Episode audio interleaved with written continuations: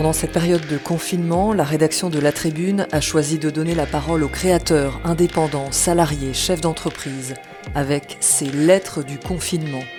Vos enseignements reçus lors de cette crise économique et sanitaire sans précédent.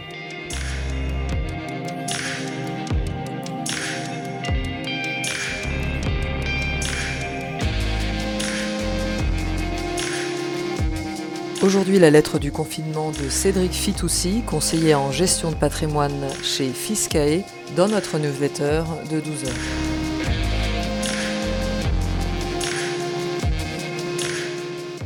Aujourd'hui, nous vivons une crise sanitaire depuis presque 20 ans que je vais faire ce métier, c'est la première que l'on peut voir. Des crises, il y en a régulièrement sur les marchés financiers, dans le monde patrimonial euh, également, mais c'est vrai que euh, celle-ci a un caractère un peu particulier puisqu'elle vient toucher tout le monde, tous les acteurs, euh, les amis, la famille, les voisins, et donc vient, d'une certaine manière réveiller des peurs qui sont irrationnelles qui vont au-delà euh, également euh, du monde économique. Et par conséquent euh, ont des conséquences. Alors les conséquences, quelles sont-elles?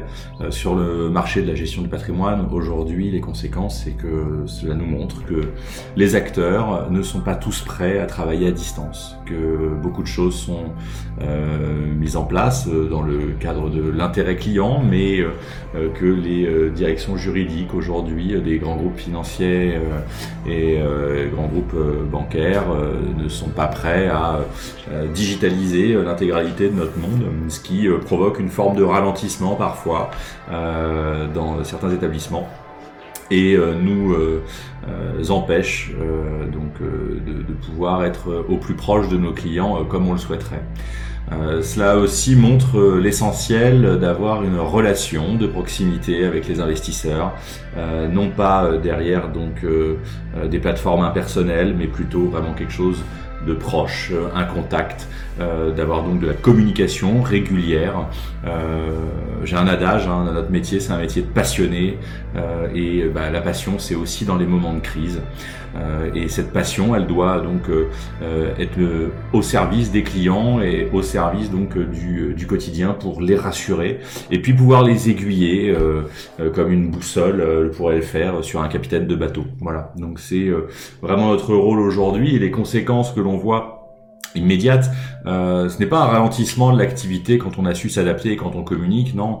Euh, c'est euh, vraiment que notre métier, avant d'être des chiffres, avant d'être de la rentabilité, c'est un métier d'humain. Voilà.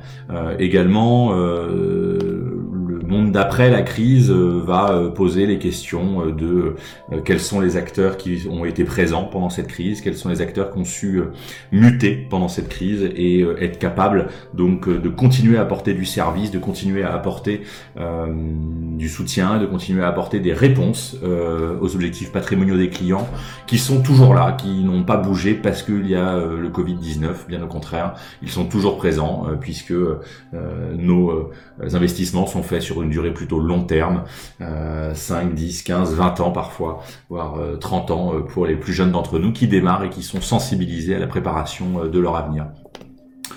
Et les conseils qu'on pourrait donner euh, aux différents euh, acteurs et aux différentes euh, entreprises et salariés, c'est de toujours garder le cap, c'est de toujours savoir que dans les moments de crise, il y a aussi énormément d'opportunités à saisir. ça peut être de changer d'emploi, ça peut être une fusion ou une acquisition d'une entreprise, ça peut être une décote sur tel ou tel marché qu'il faut savoir saisir, et que le meilleur reste toujours à venir, puisque après une tempête, il y a toujours le beau temps.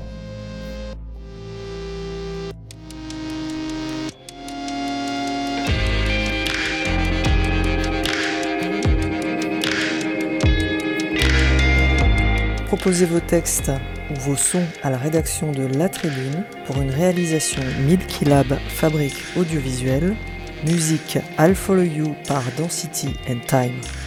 À demain!